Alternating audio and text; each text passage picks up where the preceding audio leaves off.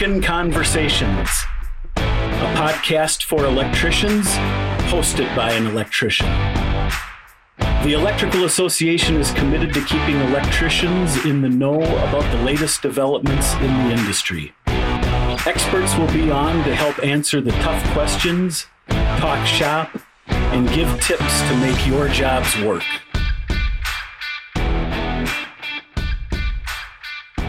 Greetings. I would like to welcome you to another podcast presentation of Sparkin Conversation by the Electrical Association. I'm Mike Miller, your host. I would like to thank you for choosing this Electrical Association podcast for one of your sources of information for things going on in the electrical trade. I'd also like to extend our special thanks to Federated Insurance for being our sponsor for these many activities of the Electrical Association. Today's presentation features an individual who works for Imagine IT. I would like to welcome today Mr. Marc Miller. Marc is the Chief Happiness Officer. Folks, I've got to tell you something neat about Marc. Marc, I, when I'm prior to the podcast going on, I'd ask Marc, what is a Chief Happiness Officer? Here's the answer he gave me. Marc, yeah, you know, it goes back to uh, about nine years ago. We lost our son, our 19 year old son. His name was Gunnar. And when we did that, we decided to start a nonprofit organization called the Gunnar Project. And we decided that what we wanted to do with the project is we wanted to get out in front of primarily young adults, but really everybody, and teach happiness. And so we've been doing that for the last uh, eight years or so. We've been all across the country doing it and have just had wonderful, really cool conversations with kids and young adults and, and other adults um, kind of as we did that. And so, about five years or so ago, our leadership team here at Imagine IT, we were talking and talking about a recent Gunnar Project event that we had just done. And we said, man, we really should take this inside um, and bring it into Imagine IT also. And so we have. And uh, happiness is one of those things that we talk about on a very regular basis here at Imagine IT. Wow that seriously is is what a way to start. I, think that that people realize what happiness does. It just gives you a whole different slant, makes everything not so bad, easy to deal with. So, Marc, please let our listeners know a little bit more about your educational experiences and your current role with Imagine IT. Yeah, you know, Imagine IT is a company that was founded back in 1996 we were originally a company called Duralogic. We merged with another company called uh, Next Level Cafe in 2011, and at that time we rebranded and became Imagine IT. So I'm one of the original founders of Imagine IT. We currently have uh, four founders that, that work in the company. Uh, we're, we're stationed. We have we have offices in Michigan, Minnesota, and Kansas, and so we cover a good chunk of of sort of the the you know midwestern states. And we really provide IT support for those companies that either have uh, an IT team and we, we augment that team a little bit, or we work with a lot of other small and mid-sized businesses that they just don't have an IT, a professional IT person or staff. And so we take care of sort of all their IT needs.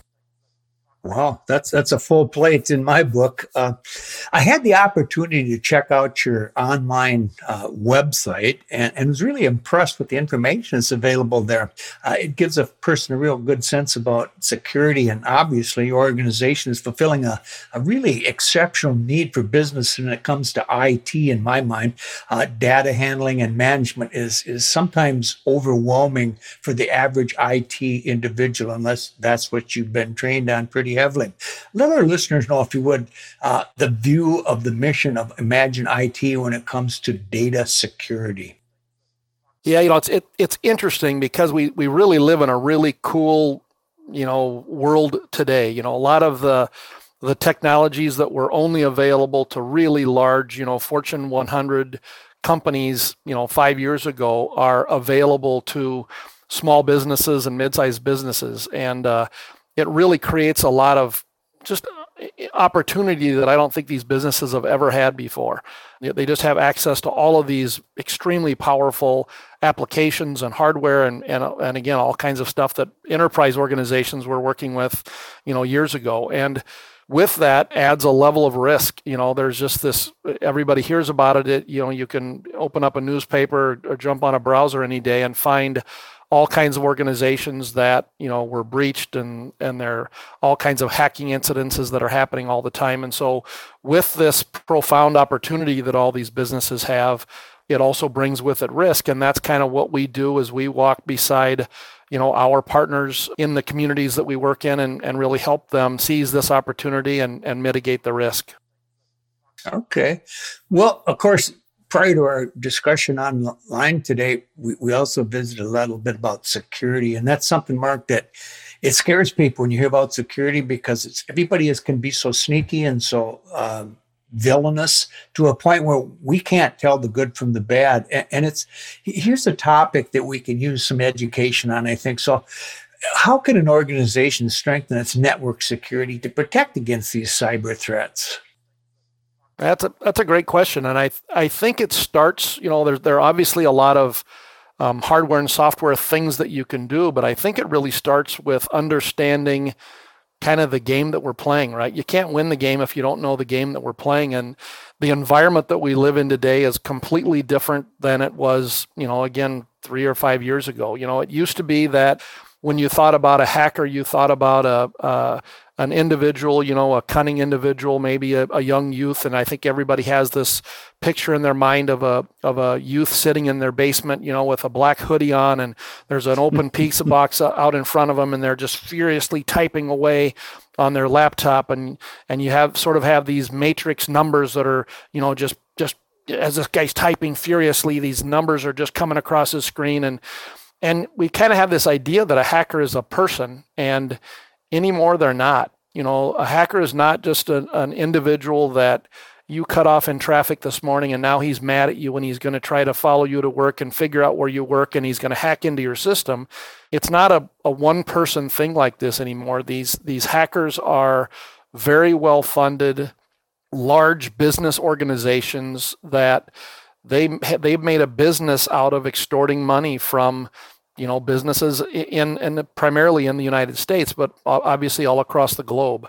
You know, we hear stories of nation states like North Korea and others who have, um, you know, armies or or battalions of their armies that are their whole purpose is to hack and extort money from organizations and businesses so that they can fund their war efforts. And we, we have to understand that it's not just these these cunning, you know, mischievous youth that are trying to get into our systems. They're very well funded, very well organized organizations, and and the game has completely changed. You know, there are a couple of other things that I think that are interesting to to note, and one of those is that data has become, if it's not the most valuable commodity, it's one of the most valuable commodities that's right now on this dark web. The dark web is a place where, you know, weapons are sold and there's a sex trade on on the dark web and the sale of data has now become one of the most prolific things that's sold out there. There there are millions billions trillions of dollars of transactions where you know these hackers are stealing data from from individuals and from businesses and there's a marketplace for this now on the dark web that has made all of this. It's sort of it feeds and fuels this this environment that we're in right now. Wow. That's you've got me a little nervous already, Marc, but not really. Marc, can you evaluate our, our, current business cybersecurity posture and identify any vulnerabilities as weaknesses? Or is that something you guys do routinely? Um, you, you know, we do. Uh, there, there are a lot of organizations out there that do that. We actually have a, a self assessment that's a pretty good place to start for, you know, a, a, a small or mid sized business, whatever. I think they could go through an assessment and just answer a series of questions that say, you know, do you have this in place? And yes or no. And do you have this in place? Yes or no. And um, most of the time, businesses will go through that self assessment and they'll have, you know, a handful of these things and, and they'll have another another bunch of these items that they're just not addressing right now. And a lot of this is just you don't know what you don't know. And so sometimes it's, I just, I had no idea that this was even a thing. And so you can quickly go through and find these, you know, these holes that you have in the cybersecurity posture that you have. And, you know, find, you can work with the, if you're working with a, an, an IT provider, they can help you fill those holes or you know, obviously, if you have an internal staff, those those folks can help help you fill those holes also. Boy, that's a, a, lot to consider. It's not something that can be done overnight, but boy, to maintain the security of that data that keeps our company going, I think that would become a top priority very quickly, understanding the threats that are out there. So let, let's talk about another thing, Marc, and, and this is the worst case scenario. All of a sudden, weird stuff's happening with our system. We are finding out we have transactions that occur on our credit cards and all kinds of crazy things in our business. What if this happens? What should a business do to investigate and react this kind of damage?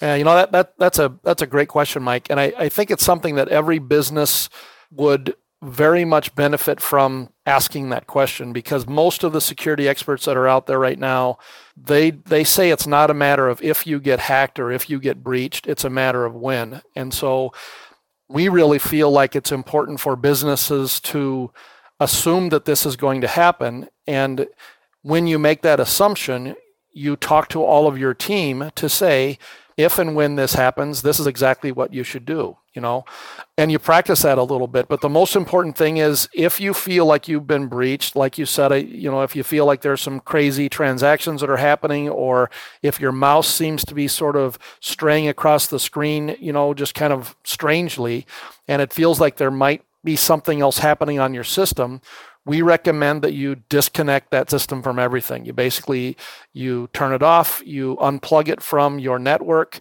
and you then immediately contact your IT professionals to say, listen, we've got this machine. We need to have somebody take a look at this.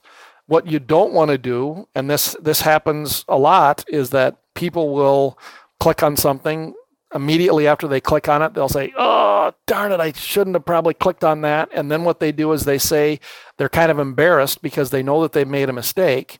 And in their embarrassment, rather than raising their hand and kind of admitting that they may have made this mistake and getting this this device off of the network, they Google it real quick and say, Hey, what should I do if I clicked on something bad? And so then they'll download some software, whatever, that supposedly is going to help them. And that just sort of exasperates the situation. It just makes it much, much worse. So, again, I think being very open as a business and just allowing people to make those mistakes, understanding that those mistakes are going to happen, and then making sure that they don't go out and try to fix this thing themselves because that's just going to create more problems. We just need to get that device disconnected and separated and in the hands of a professional who can who can fix it.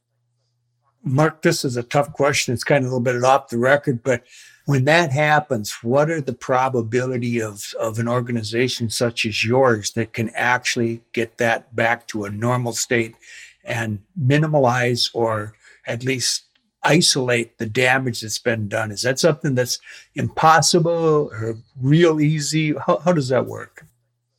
Yeah, I, I, I, would say the, the, the probability of you getting that machine back in full working order um, is very great 95, 99%. Most of the time, part of your cybersecurity posture is to prevent the bad guys from getting in your network. There's a whole nother part of your cybersecurity posture that allows you to recover once a breach happens. So there are multiple layers of backups that happen. Um, there are all kinds of different things that happen. Again, as IT professionals and you know a, a company like Imagine IT, we assume that this is going to happen, and so we've got we've got a lot of different methods that we use and a lot of tools that we use to quickly isolate that machine and then and then clean that up. Again, when you have a solution like this, there is a lot of um, constant monitoring that goes on with these with these products also. So we oftentimes will know that a breach has happened even before the end user does. So, yeah, it's it's highly likely that we would be able to get that machine off of the network, clean up the network, and then clean up that machine and have it back up and going in, you know, a day or less that's remarkable because you know it's a fear that and, and, i've been using computers since i was a kid and if you realize how old i was that's a long time but the story I, I bring to you today though specifically is that similar situations have happened where all of a sudden you're hacked and things are operating very poorly, if at all, and you just know. And so you hope, and I really emphasize the word hope, you have a qualified team available. And hearing what you're telling me, it, it just gives you that sense of security like it costs money, it can't be too much.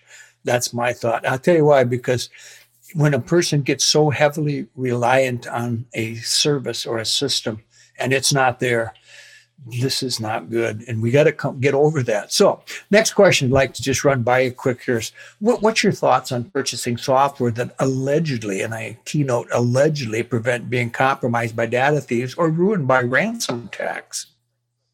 That, that, that's a that's another great question, right? Because if if you feel like there's a threat, and like I said, especially in the instance where you've maybe you've you've you've just been hacked or you've clicked on something you that you maybe you shouldn't have, and you go on to Google and you look for products there to download to try to help you, more than likely you're going to download an application that's going to be just as bad as what just happened to you. And so I think that if you are looking for software protections like that, you really do want to enlist the advice of a trusted advisor.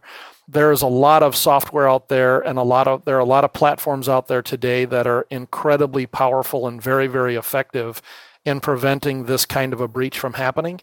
But the bad guys know that there's there are a lot of a, a lot of potential victims out there also.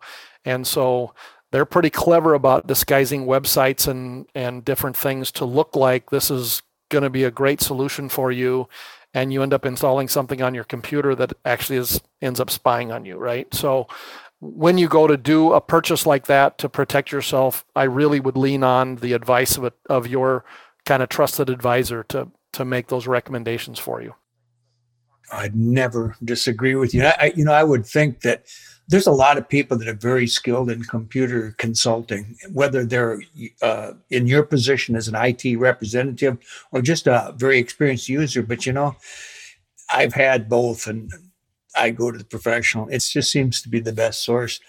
Well, the next question, Marc, I want to run by is is a contractor in considering investment of his office success is tied directly to his computer system. How frequently should he be conducting security assessments or uh, present or penetration testing to identify potential vulnerability. Is this something that's every day, every week, every month? How's that work? Yeah, and again, another really great question. Um, we recommend, and and I think that you know all all of the other IT providers that we work with and network with on a very regular basis, you know, you really need 24 7 monitoring of your systems. Uh, it, the world that we live in today, I wish it wasn't the case, but it is what it is. And there is so much traffic out there today and so many different attack vectors where these these cyber criminals are trying to get into your systems that you really need 24 7 monitoring of, of your systems. You need to make sure that your antivirus is updated and is always updated. All of the different security applications that you're using, I mean, the, just the software applications that you're using to run your business are constantly being updated with security patches, and you need to make sure that those security patches are being done. And a monitoring system is built to monitor all of those systems individually. Obviously, theoretically you might be able to do something like that manually but you know for an organization that has 15 or 20 or 30 um, different workstations to have an individual log into each one of those workstations and check all of the applications and the definitions and make sure that everything is up to date would take somebody almost you know almost an entire week to do every week to make sure that things were up to date they just wouldn't be able to do anything else. And so having a system that monitors y- your environment 24/7 is really is really what you need. Specifically to your question of a of a of a pen test a penetration test that's where an organization like ours would actually sort of take on the role of a hacker and see if we could get into your firewall, see if we could break through your antivirus, see if we could send you a, a, series of emails to trick your users into clicking some different things. And so, you know, performing a, a, a penetration test like that yearly is a great thing to do. Um, typically, a pen test like that will identify some vulnerabilities that you can fairly easily correct. And certainly, much easier and, and much more beneficial to correct those on the heels of a test versus the heels of a breach. Um, and so I think the sure. the combination of those two things is a is a a great sort of stance for a, an organization to take. Right.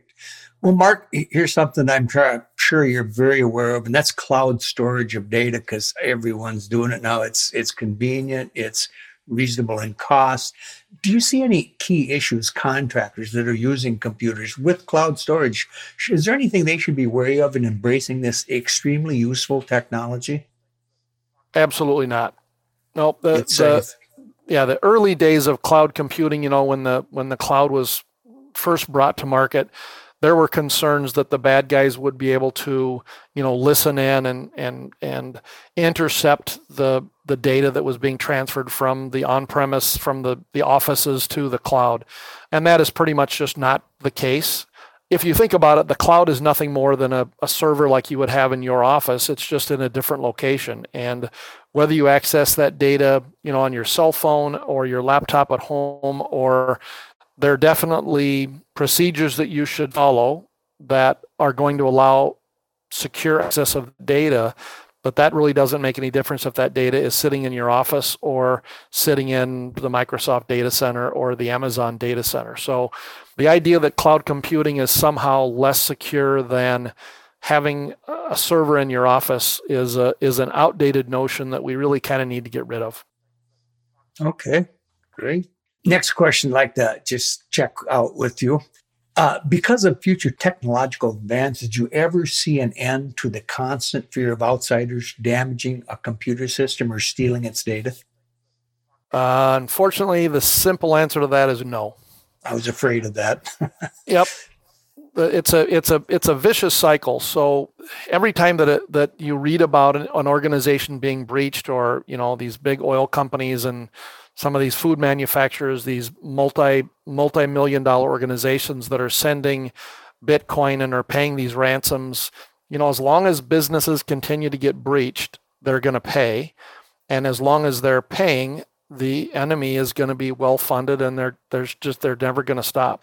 So it's a it's a vicious circle. You get you know a business, an organization gets breached, they send money over and that pays the salaries for all these hackers to continue doing what they're doing you know? Sure. it, it's an unfortunate thing right now if you if if you were to get breached and call homeland security or or you know an organization like that a federal or government organization the advice you're going to most likely get is pay the ransom I want to just jump into this next question, Marc, because you're kind of you're hitting it, but just to make sure we cover the bases, what's the federal government doing to curb chaotic effects of individuals compromising computer systems? You know, you would think they can get into everyone else's face and figure out everything else that everyone else is doing, but why, oh why?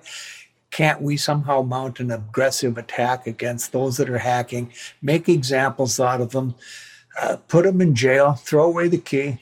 But yet they seem to get away with it. And there's so many of them, and yet they can hack and identify what all their political operatives are doing on the other side of the aisle, but they can't keep them from hacking our businesses. What's your thought on that?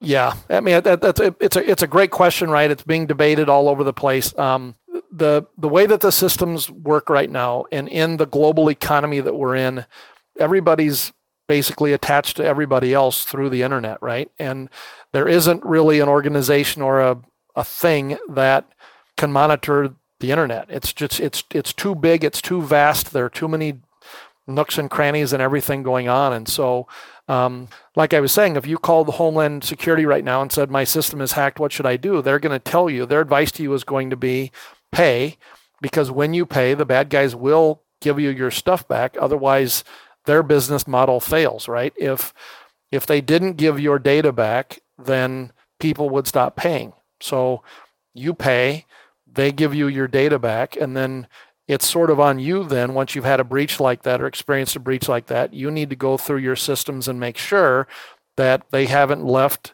remnants of, of software that would allow them a backdoor entry into your you know your systems later and so it really is just kind of a it's a game of cat and mouse you know you don't really ever stay ahead of you think of a virus definition well the virus definitions when a new virus is discovered in the wild super smart cybersecurity companies figure out a way to block that virus uh, and, and resolve that virus. And then as soon as that solution is figured out, these cybersecurity companies are working together globally and they, they get the word out that this virus is out there and here's the way you solve for it. But it's in reaction to the virus already being out in out in the wilderness. So it's always a it's always sort of catch up, right? Kind of cat and mouse. And that's just that's the way of the world right now. That's frustrating, but I, I, guess heck, if it was really easy, everybody would in it and would be in it. And but well, here's the next question. Some of our listeners may be curious about an individual or a company where they could find a reputable person to get information related to cybersecurity and threats and how to deal with them. Uh, how would you suggest they do that? I mean, how do you know if I've got the right guy or not for that purpose as an IT person?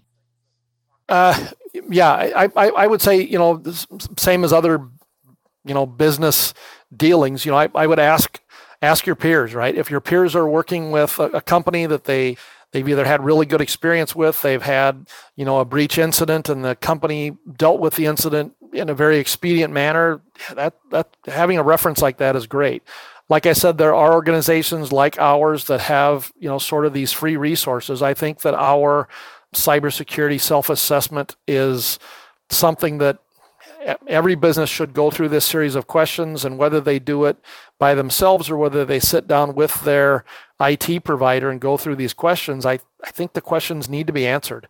And again, once you have the, the answers to these questions and you know sort of the threats that are out there, that's your first step in, in understanding it. You know, uh, again, a lot of it is just you just don't know what you don't know. And so having a, a question set like that that sort of outlines here are the threats that, that businesses right now face and just giving true answers to those questions, it, it gives you a starting point to creating this cybersecurity posture that's going to allow you to, to survive. Sure.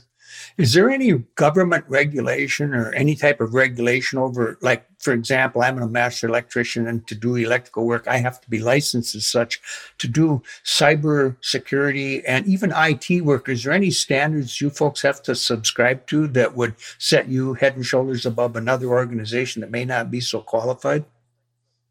Are you talking from a business perspective or from an IT provider well, perspective? Not so much business because everybody's in business, but from a standard, from an IT, like I'm a, a cybersecurity expert or specialist, and what criteria there would, would qualify me above another person that claims the same accolades?